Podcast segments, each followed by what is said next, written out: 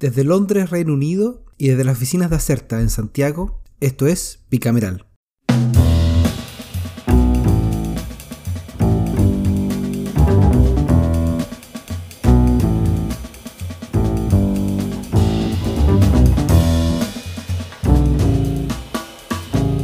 Hola, esto es Bicameral, capítulo 54, la semana de la caótica inscripción de pactos y primarias para gobernadores regionales y para las municipales. Pero en el Congreso también fue la semana en la que la Sala del Senado despachó finalmente a tercer trámite el proyecto de ley sobre migración y extranjería y también respaldó la nominación de Adelita Rabanales como nueva integrante de la Corte Suprema. Por su parte, la Cámara de Diputadas y Diputados despachó al Senado la insistencia del Ejecutivo para el reajuste del ingreso mínimo mensual y también, aunque sin guarismo, el proyecto que busca modernizar la gestión institucional y fortalecer la probidad y la transparencia en las fuerzas de orden y seguridad pública para incorporar sistemas y protocolos de estrategia y gestión operativa que garanticen el control institucional, gubernamental y ciudadano de estas instituciones policiales. Hoy queremos comentar otros temas que tuvieron movimiento en Valparaíso y un Zoom, el ingreso formal de la ley de presupuesto del sector público correspondiente al año 2021 un proyecto que busca facilitar la participación de independientes en la potencial elección de delegados al órgano constituyente y el nuevo retorno a tabla de la reforma de pensiones que impulsa el gobierno. Pero ningún capítulo bicameral estaría completo sin presentarles el que creemos que es el proyecto de la semana, que trata sobre el diseño de distritos internacionales para el proceso constituyente. Así que sin más demora, eh, Ian McKinnon te propongo que partamos con la revisión de lo ocurrido en el Congreso ¿Por dónde eh, te gustaría partir?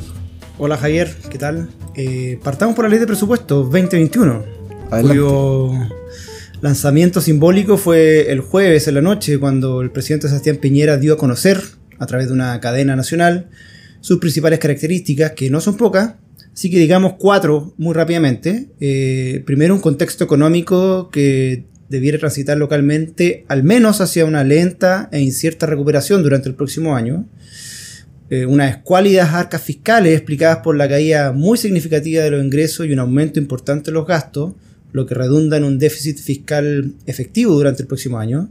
Tercero, el inédito compromiso político suscrito en junio pasado de mantener el monto que ingresa el Ejecutivo en el proyecto ley, que esta vez es de 73.234 millones de dólares, eh, entendiendo que los programas extras vinculados con el COVID tiene su propio fondo aparte de 12 mil millones.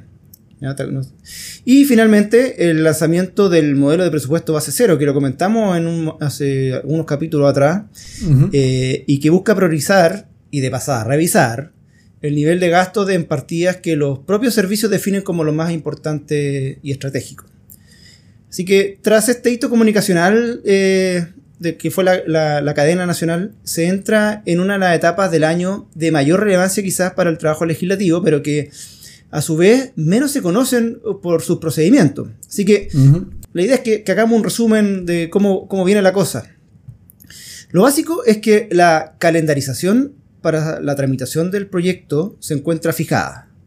Okay. El, proyecto de ley eh, lo debe presentar el Ejecutivo antes del 30 de septiembre del año anterior. O sea, por eso estamos discutiendo el presupuesto del 2021, el 2020 y ingresó el día 30, efectivamente, en la tarde.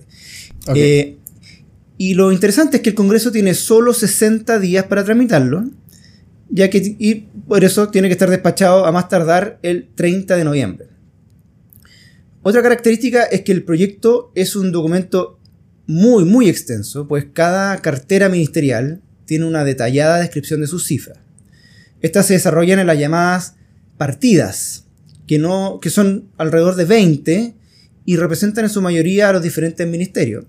Y cada partida cuenta con capítulos, donde se definen los servicios públicos o subsectores, y a su vez los capítulos cuentan con programas, que son las asignaciones más específicas dentro de un capítulo, y glosas Correspondiente a la acotación o precisión de un gasto específico, como, no sé, puede ser un programa de beneficios, de beca o los salarios destinados para el pago funcionario. Esta es una de las razones del por qué su formulación previo, previo al ingreso al Congreso es un, un proceso, digámoslo así, como de largo aliento para cualquier ejecutivo. De hecho, Cada servicio planifica con meses de anticipación los contenidos de su propio sector. Y bueno, más aún este año que se implementó este ejercicio de revisión de base cero con techo presupuestario general definido por el acuerdo político de, junio que mencionábamos. Déjame hacer un, paréntesis ahí porque el Congreso, el Congreso debe despachar el proyecto antes de que termine noviembre. Es más, si el Congreso no aprueba la ley antes del 30 de noviembre, la Constitución señala explícitamente em, que regirá automáticamente el proyecto original que presentó el Ejecutivo. Y hagamos notar que eso no ha pasado en la historia reciente y que, este, em, este, esta regulación tiene una historia bien larga. Eh, es como, hagamos historia constitucional. La, guerra civil de 1891 se gatilló por, precisamente por este tema. Exactamente. Em, el Congreso no quiso aprobar la ley de presupuesto del año 1890 a 91 a 92. Y el presidente Balmaceda, no, perdón, de 90 a 91, así fue. El presidente Balmaceda, el 1 de enero del 91, decidió que no, como no tenía ley de presupuesto para poder funcionar, que es algo que pasa en Estados Unidos, por ejemplo. Obama estuvo varias veces a punto de tener que cerrar el, el gobierno porque no tenía presupuesto. Eh, decidió ocupar la ley del año pasado, que es lo que establece hoy día la Constitución. Y con eso se gatilló la guerra civil del, 91. Así que eh, este mecanismo de la Constitución tiene un trasfondo histórico bien importante de más de ciento, casi, ya, casi 130 años de historia en el proceso. Bueno, a pesar de esto, los parlamentarios sí tienen eh, algún espacio de maniobra y es en el nivel de las glosas, como esa parte que tú mencionabas. A ese nivel, los legisladores pueden presentar indicaciones. De hecho, muchas de las discusiones, polémicas y acuerdos parlamentarios durante el presupuesto quedan plasmados en las glosas que tienen el mismo carácter de una ley. En todo caso, los diputados y senadores no pueden eliminar completamente un gasto, como tampoco pueden aumentarlo. Esto último es atribución exclusiva del Ejecutivo mediante ah, una indicación sustantiva. Y ahí aparecen estas eh, estas veces que le han puesto mil pesos a Carabinero o mil pesos al, al Santiago, porque en el fondo es, la forma en que, reducen. Más recientemente ha surgido una especie de proceso de negociación paralelo que se aglutina en lo que se llaman los protocolos. Y, lo que suele ocurrir es que la aprobación de la glosa eh, puede estar influida por la contingencia y lo que el Congreso es bastante sensible, sobre todo ahora a las contingencias. Entonces, los protocolos son acuerdos que tiene el Ejecutivo con parlamentarios donde quedan plasmados ciertos compromisos transaccionales, como ciertas negociaciones que se dicen, no sé, la construcción de un hospital o que se implementa un, mecanismo o un programa específico en una región a cambio de un voto particular en, una glosa. Los protocolos no son vinculantes y en el fondo es, acuerdo, acuerdo eh, de palabra, no, hay una, norma que los obligue, pero esa ha sido la mecánica con la cual eh, se ha ido negociando estos procesos en el tiempo. Perfecto, perfecto. Quizá digamos ahora eh, algo sobre las etapas de revisión eh, del proyecto, que son fundamentalmente tres. El trabajo más detallado ocurre en las subcomisiones de presupuesto que, que se conforman para el acto. Son eh, cinco en total y su misión es estudiar el grupo de partidas que se le asignan, no necesariamente relacionadas temáticamente entre sí. ahí se distribuyen no sé el criterio de cómo la distribuyen, pero no tiene que ver mucho que otras necesariamente. Y las subcomisiones de presupuesto las componen, bueno, senadores y diputados, aunque no necesariamente en igual número como ocurre en, las comisiones mixtas. A, estas comisiones asisten, subcomisiones, perdón, asisten los ministros del ramo, sus asesores y otros directores de servicios un poco para explicar los proyectos de su ministerio y cómo viene la mano. Esta es como la instancia, digámoslo así, principal que tienen los congresistas tanto para realizar consultas sobre temas institucionales y programáticos, pero también como para interpelar a los mismos por demora, incumplimiento o enfoque de sus respectivos programas. Una vez despachadas las partidas de las subcomisiones de presupuesto, pasan a la comisión mixta de presupuesto, que es la encargada de analizar el contenido del proyecto de manera general, junto con ciertos números macro que entrega el Ejecutivo, como la proyección del precio del cobre, el PIB tendencial estimado, entre otros. Esta comisión sí está compuesta por igual número de senadores y diputados y por regla la deben integrar los miembros de las comisiones de Hacienda de cada Cámara. Sin perjuicio que es posible presentar indicaciones en las subcomisiones, la etapa anterior, las enmiendas a la ley de presupuesto suelen introducirse en esta instancia donde, están, donde finalmente se votan. La tercera gran etapa es la discusión y votación del proyecto por ambas salas, de acá suelen surgir las primeras noticias e imágenes en los medios del proceso de tramitación, típico con los, estos encendidos discursos y las jornadas que les ponen, me encanta decir las maratónicas jornadas, donde suele correr el café y el consomé, no sé cómo hacer ahora. Y, sacos de dormir. Y sacos de dormir, chales. Alguien una vez un, eh, se puso a tejer, me acuerdo. Así que. Eh, me acuerdo de Carla Rubilar envuelta en un saco de dormir. Exactamente. Así que, eh, bueno, esto viene un poco dado por el apuro, porque recordemos que corren contra el tiempo, tienen 60 días para tramitarlo y muchas veces los días que quedan para la votación en sala, esta última etapa, son más bien escuálidos. ¿ya? Entonces, pero generalmente hay partidas de rápida tramitación y otras donde el debate se prolonga, como, no sé, por salud, educación, eh, las políticamente más sensibles, ¿ya? o que haya alguna, con algún conflicto coyuntural. Eh, también toman varias horas las partidas con más presupuesto, como bueno, los ministerios sociales que mencionábamos recién. Entonces, el presupuesto debe ser aprobado por la mayoría absoluta de diputados y senadores presentes para ser despachado al Ejecutivo y, como decíamos, tiene que concluir esto antes del 30 de noviembre. Por lo tanto, está en la intensidad de temas y, la, la urgencia que por lo general estos dos meses que vienen las otras materias y otras agendas del Congreso, si bien no se detienen y avanzan, por supuesto, pierden un poco de relevancia al momento de ponerle prioridad, porque bueno, hay que despachar la ley de presupuesto. Bueno, y antes que, antes que nos vayamos a otro tema, yo creo que un, punto, a pesar de que eh, hubo este acuerdo de junio respecto a, no disminuir la cantidad de mm, la cantidad de recursos para el presupuesto, eh, y, el ministro Briones ha, sacado a relucir esto en los, días previos. Sí. No está tan claro que la oposición no, tenga como un escrutinio intenso, o sea, que no, que no deshaga la, ley, vamos a tener el, plebiscito entre medio, va, a ser, un, proceso complicado. Entonces, eh, van a ir sacando a colación una que otra letra chica. Yo creo que va a haber harta lupa en, mirar este proyecto durante, estas semanas. Sí, de hecho, se podría apostar que va a haber intentos de incrementar alguna glosa. Y yo diría que no hay que alarmarse, es parte del proceso de negociación general o transaccional, como mencionábamos. Eh, así que, bueno, si la cosa llega a bloqueo o ultimátum, bueno, eso, a otro nivel. Así que, nada, como, como podcast nos comprometemos a mantenerlo informado de lo que pase en los próximos 60 días. Eh, es interesante esta ley, porque la ley de presupuesto pasa todos los años, tiene un procedimiento súper reglado, pero es probablemente de las más importantes que ocurren todos los años. Sí. Claro, Aparte, eh, un, tema no menor, eh, que es la oportunidad que muchos parlamentarios tienen una instancia más cercana con algún ministro del ramo para definir políticas públicas. Eh, es difícil tenerlos ahí sentados, muchas veces, porque no participan de alguna comisión, qué sé yo. Entonces, la, la lógica de ver cómo está mi distrito en relación a tu programa es un momento importante para muchos diputados y senadores. Así es. Bueno, em, quiero pasar a otro tema, que es el, tema con que cerramos, que fue el capítulo de la semana de la semana pasada. Fue tan importante nuestro tema de semana que, que, hoy día pasó, esta semana pasó a, tema principal. Em, que es el, proyecto que hizo el diputado Jackson con otros diputados del Frente Amplio y que proponía, entre otras cosas, porque tenía varias cosas dando vuelta, eh, facilitar la inscripción de candidaturas independientes o en realidad de, de listas o de pactos independientes para la elección de convencionales, de delegados al, órgano constituyente. Parto por ahí porque el miércoles de la semana, la Comisión de Constitución, Legislación, Justicia y Reglamento de la Cámara de Diputadas y Diputados, tenemos que buscar una, sigla para eso. Sí. La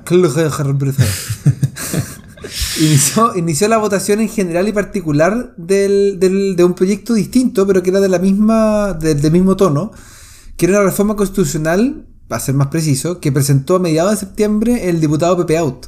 Y que también buscaba facilitar la suscripción de patrocinios, que en el caso de la firma, o sea, hacerla más fácil, y la declaración e inscripción de listas de candidaturas independientes a, la, convención mixta o a la convención constitucional, que es el boletín 13790-07.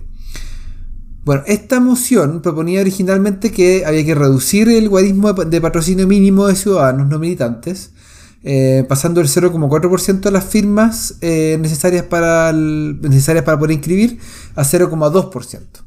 Y además autorizaba de forma excepcional a CERVEL a que recibiera estos patrocinios a través de eh, clave única, en vez de ah. tener que hacerlo por notario. El firmante bien. Exactamente, firmante mí. El, el, proyecto recibió una buena recepción por parte de los integrantes de la comisión, pero hacía falta conocer cuál era la posición en particular del Ejecutivo en la materia, porque ya se había mostrado disponible a colaborar con la moción. Y en la sesión del miércoles hubo una parte muy interesante en la discusión, porque el Ejecutivo propuso nuevos ajustes al mecanismo digital de patrocinio. Y eh, a través de una indicación que se hizo llegar a otro proyecto, el mensaje que, es el mensaje de perfeccionar la legislación electoral vigente y fortalece la democracia, el, el boletín 13 305-06. Ajá, sí. La idea es eliminar la mención al sistema de clave única a cambio que eh, poner una, abro comillas, plataforma electrónica dispuesta por el servicio electoral a la que se accederá previa autentificación de identidad. Ah, ya. Recordemos que todavía hay personas que no pueden acceder a clave única, así que quizás no es tan mala idea. Al cerrar el inciso, la indicación agregaría que esta plataforma deberá cumplir con estándares de seguridad necesarios para asegurar su adecuado funcionamiento. Así que nada muy, nada muy grave. Bueno, en la presentación de la indicación, el ministro secretario general de la presidencia, Cristian Monkever, señaló que lo que se busca no es solamente la clave única, sino que se tenga que buscar una autentificación de identidad. Y con, el servicio electoral han estado trabajando una aplicación que sería similar a la que tienen implementados los sistemas bancarios para acreditar la autentificación de identidad. Que imagino que es una app o algo, o algo por el estilo. Y eso sería un gran paso. La idea del Ejecutivo es habilitar este procedimiento de manera permanente para todas las elecciones nacionales a futuro, ah. eh, para que convivan paralelo con el mecanismo presencial de notario y el famoso firmó ante mí como, estamos... Esto fue aplaudido por varios miembros de la comisión, incluso algunos sacaron el tejido y empezaron a recordar lo difícil que había sido en el pasado eh, ir al notario y pagar las deudas y lo sufrido de nuestros queridos parlamentarios. Oye, ¿y, qué pasó con la otra parte, con el, con el guarismo? Bueno, la comisión no alcanzó a, concluir la votación y quedó pendiente esa parte para la próxima sesión. Aunque el, tufillo que queda y algunas propuestas que quedaron, quedó ahí y algunas propuestas quedaron lanzadas en el aire y no todas. Hay que decir que eh, van a buscar, varias iniciativas buscan corregir a la baja esta, este porcentaje de, firmas. Em, y ahí probablemente hay una calculadora en la mesa. Claro. Hay que ver qué es lo que va a salir. Ya, perfecto. Interesante. Oye, terminemos nuestra repasada con lo que pasó en la Comisión de Trabajo y Previsión Social del Senado. Eh, esta sesión que tenía harto morbo previo, pues se retomaba la discusión de la reforma de pensiones del Ejecutivo. El boletín 12-212-13, por si alguien quiere revisar el historial. Claro. Eh, y en la antesala hubo harto ruido porque comenzaron a aflorar propuestas de financiamiento al incremento escalonado de cotización que por ahora la, la, idea sería de 6%, y donde todavía no hay acuerdo eh, sobre cómo dividir ese 6%. El oficialismo plantea 3% a cuentas individuales y el otro 3%, 3 a un fondo colectivo, mientras que la oposición eh, está firme en que el 6% vaya completamente a un fondo común.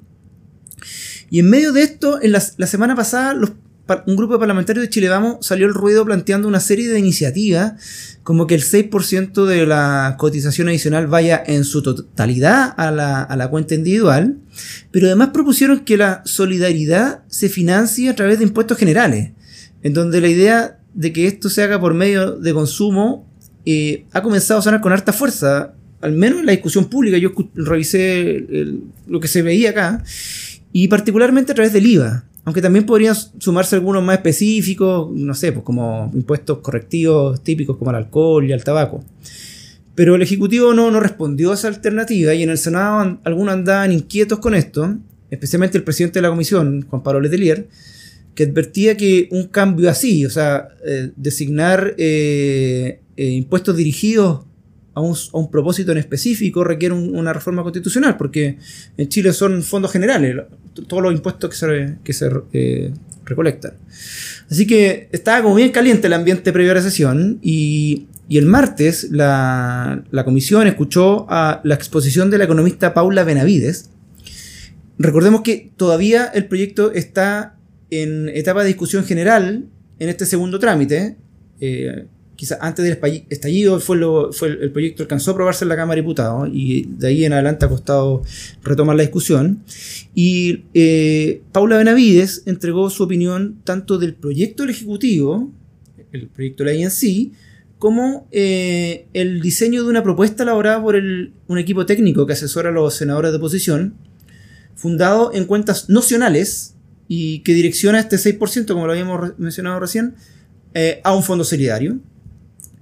Pero también mantiene la contribución de los trabajadores ser un 10% e incorpora mecanismos de acción a favor de las mujeres y un seguro que garantiza una pensión universal por sobre la línea de la pobreza. Ese es como así, grandes titulares, la propuesta de, la oposición. ¿Y qué, qué, qué dijo Benavides?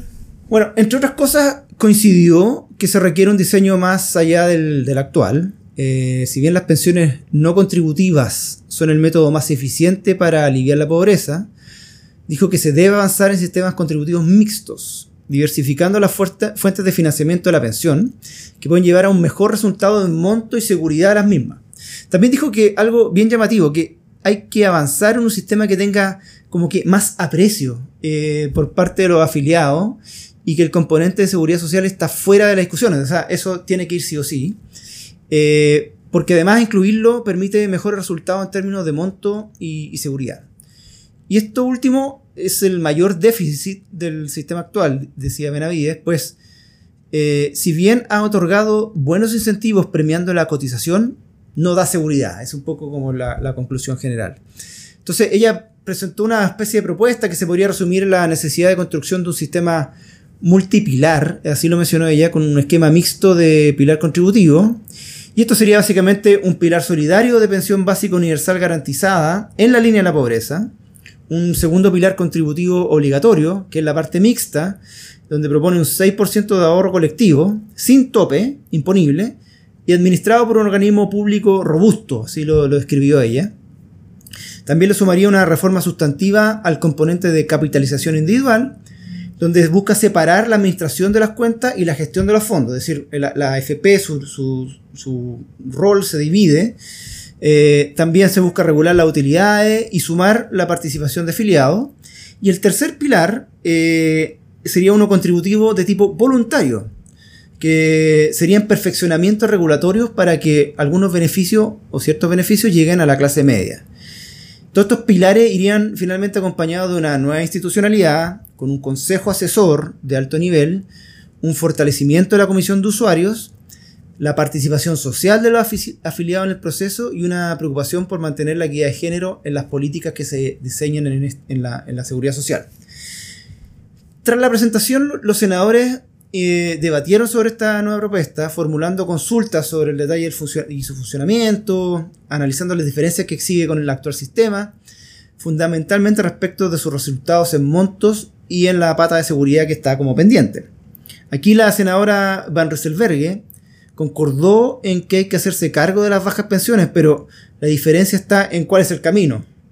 El tope para Chile Vamos, dijo ella, es mantener la división 3 y 3, que mencionábamos al principio, eh, y que se fue aprobado por la Cámara de Diputados, eh, descartando la propuesta sugerida por, por su propio sector los días previos, aunque ella dijo que prefiere que el 6% vaya a las cuentas individuales, pero entiende la dificultad política de eso, además del acuerdo eh, en que, o sea, hay un acuerdo en que exista solidaridad y que deben aumentarse las pensiones. La crítica sí es que la oposición plantea un solo camino y así nunca habrá acuerdo, terminó de, señalar. Y ante esto, el senador Letelier invitó a la senadora y al, y al resto a, a leer la propuesta de la oposición, sin prejuicio, dijo, y que está seguro que los resultados son mejores que la alternativa del Ejecutivo. Entonces teníamos ahí un, empate, no, se avanzaba mucho nuevamente. El, ministro Briones ahí metió la cuchara, también estaba la ministra del Trabajo, eh, María José Saldívar, y entre las cosas que comentó Briones es que dijo que si somos capaces de capturar esas ganancias de eficiencia que plantea como el modelo de la, de la economista Paula Benavides, pero mostrando cuentas separadas, eso es una idea interesante, es decir, los montos que estén en la cuenta individual y en, la, y en el fondo común, eh, según el ministro, se agrega un elemento adicional que es darle un mecanismo simple para entender al usuario relativo a la contribución que se está haciendo. Muy en línea a la reforma tributaria y su idea también de separar lo que es lo que uno paga por el producto más lo que se le carga por el, por el valor, por el impuesto, por el IVA. Así podría existir una cartola de parte de la contribución que es personal y la que tiene que ver con el fondo común. Al final la comisión quedó de continuar con el estudio de la propuesta de los senadores, analizando detalles de su modelación en las sesiones programadas. Hubo mucha discusión respecto a esa parte, ese tecnicismo, que prefiero saltármelo para no, para no, no caer en errores. Eh, así que la idea sí, como la buena noticia para el Ejecutivo, pienso yo, es que van a programar una próxima sesión la próxima semana. Ahora, el suspenso va a continuar. Eh, aquí el Ejecutivo entiende que está en una posición más debilitada, así que vamos a ver qué, sale de esta discusión. Así que bueno, los vamos a mantener informados como siempre. Entendemos que es un proyecto interesante de, seguir. Oye, eh, bueno, yo con eso termino, así que si quieres Javier, pasemos al proyecto de la semana. ¿Qué te parece? Pasemos al proyecto de la semana. Eh, aquí va la cortina de rigor. Este es el proyecto de la semana. Muy agradecido. Eh, hoy queremos presentarles el boletín 13813-07, que adivina, es una reforma constitucional. Esta vez eh, para crear distritos electorales en el extranjero, en los que los chilenos y chilenas podrán votar y postular al órgano constituyente que sea elegido el 25 de octubre. Así que, Javier Sajuria, candidato. Veamos qué dice el proyecto, después quiero escuchar tu, opinión. Esta es una moción de 10 diputadas y diputados, fundamentalmente del Frente Amplio, aunque también aparecen Carmen Hertz y Ricardo Celi, para crear tres distritos internacionales. El primero, básicamente, es América, del norte, central y sur, que en el caso de escogerse la convención constitucional, pueda escoger cuatro representantes y en el caso de la convención mixta puede escoger dos representantes. El segundo distrito en el que tendría que hacer campaña es Europa y África, con dos y un representante respectivamente. Y el tercer distrito, Asia y Oceanía, con dos y un escaño respectivamente. Respecto a los candidatos, bueno, está abierto solo a chilenos, pero con la condición que, en el caso de habitar en el extranjero al momento de la elección del órgano encargado de redactar la nueva constitución, o sea, el 25 de octubre, deberá avecindarse en Chile durante el periodo que le corresponde ejercer como delegado. No establece el mecanismo cómo tendría que venirte a Chile, pero se entiende que si no vives acá antes del 25, vas a tener que vivir eh, los próximos dos años en el país. Y bueno, se pueden conformar listas y el proceso de selección es el mismo que para los distritos nacionales, garantizando, como no, la participación de independientes y la paridad de género en las candidaturas y la integración del órgano constituyente. Yo sé si tú pudiste revisar el texto, Javier, pero, pero en la parte de los considerando viene con una, una, interesante exposición de experiencias comparadas. Sale Colombia, Francia, Portugal e Italia. Y siempre es interesante saber que, bueno, tú eres como uno de los eh, más de un millón de compatriotas que habitan en el exterior, según los registros de la Cancillería, eh, con más de la mitad de su universo nacido en Chile. Ahora, solo 59.522 son los inscritos para votar en extranjero, según el CERVEL. Dicho sea paso, de una elección anterior a esta, casi se duplicó el universo de inscritos para votar en el extranjero, aunque sigue siendo una fracción relativamente baja del universo total. Así que, no sé, ¿qué te parece, Javier, la moción y así has pensado en candidatearte. Eh, eh, la, respuesta a la segunda pregunta es no. no, no, no está en mis planes. Eh, ¿cómo, dicen los candidatos siempre? Como. ¿Si el pueblo lo pide? claro, si el pueblo lo pide, yo. Si, si, la comunidad chilena en Seychelles me llama a hacer campaña, yo ahí estaré. en la Seychelles. No sé cuántos chilenos hay allá, pero sí ellos quieren que vaya a ser un puerta a puerta, yo, yo voy, no, hay problema. No hay problema. He dicho que en Tanzania también es bonito, eh, se puede ir a la playa. Sí, así dicen, sí. Así dicen. Eh, pero bueno, el, a ver, partamos por, por el, el, ejemplo comparado es interesante. El, el, caso quizás más emblemático que está mencionado en el proyecto del francés Em, tiene un poco de, legado colonial, porque en el fondo lo que hay es que existen los, hay un, hay, se eligen parlamentarios para representar a los, a los territorios franceses de, de ultramar. Em, la Guyana, por ejemplo, es un caso, caso típico. Em, y, ahí, y, ahí se, y ahí se vota y, se elige esa persona y esa persona participa y se convierte en eh, representante del proceso. Y en el fondo es un poco, un poco lo mismo que, que, ocurre con el que ocurre con el proceso constituyente. Ahora, yo en general tengo como. Yo creo que es importante para el proceso constituyente, no tanto así para el Congreso, pero definitivamente para el proceso constituyente, que, ojalá haya alguna representación de quienes vivimos afuera. Ahora, el mecanismo específico puede ser, como lo están planteando los parlamentarios ahora, creando distritos nuevos, que por lo demás están creando distritos con eh, de dimensión 2, o sea, de magnitud 2, lo que serían distritos binominales, que igual es interesante ver ese, ejercicio. O uninominales serían los únicos si es que hay, hay comisión mixta. Eh, ese es un mecanismo. El otro mecanismo es el de el que uno como, como inscrito en el exterior pueda eh, adscribirse al último domicilio o algún domicilio en Chile y votar por alguna de las regiones. Em, eh, tiene, también sus trabas, pero en el fondo yo creo que es interesante que, o es importante que las personas que vivimos afuera también tengamos cierta representación en el proceso porque la constitución, nos gusta o no, también nos eh, afecta. O sea, nuestra, mi nacionalidad los derechos que tengo yo como nacional chileno eh, están regidos en la Constitución. No, no, no, eh, y en ese sentido es importante y, a los ojos del resto de los países del mundo yo sigo siendo un ciudadano chileno que, se, que, que cuyos derechos están contenidos en el texto constitucional y tiene todo el sentido que, haya cierta representación. Ahora, no creo que sea el mismo caso cuando estamos hablando de la posibilidad de, qué sé yo, de diputados, diputadas del extranjero. Yo creo que ahí, ahí es otra la discusión es distinta, es más compleja quizá. Em, pero eso me parece que es un proyecto interesante. No, no, sé cuánto apoyo va a tener, la verdad. Sí, y si me dejas, eh, yo creo que timing también. O sea, está definido como para que esté promulgado antes del 25 de octubre. O sea, tiene tres semanas para ser tramitado. Yo lo veo eh, complejo, ¿no? Es complejo. Em, ahora, como son reformas constitucionales, de alguna forma se pueden pasar por encima de los tiempos. sí, es verdad. No es, una. No es obligatorio que tenga eso. Pero bueno. Ahora, no, no, creo que el Ejecutivo esté en línea con esto. No lo he escuchado, ingresó recién esta semana. Y además, eh, la Comisión de Constitución está eh, comprometida con otros temas eh, también vinculados con el proceso. Ya hablábamos recién de la inscripción y patrocinio de candidatura independiente. Eh, así que no, sé si hay espacio, honestamente, independiente si la idea es buena o mala, si hay espacio para tramitarlo de aquí a tres semanas. Era, una linda idea.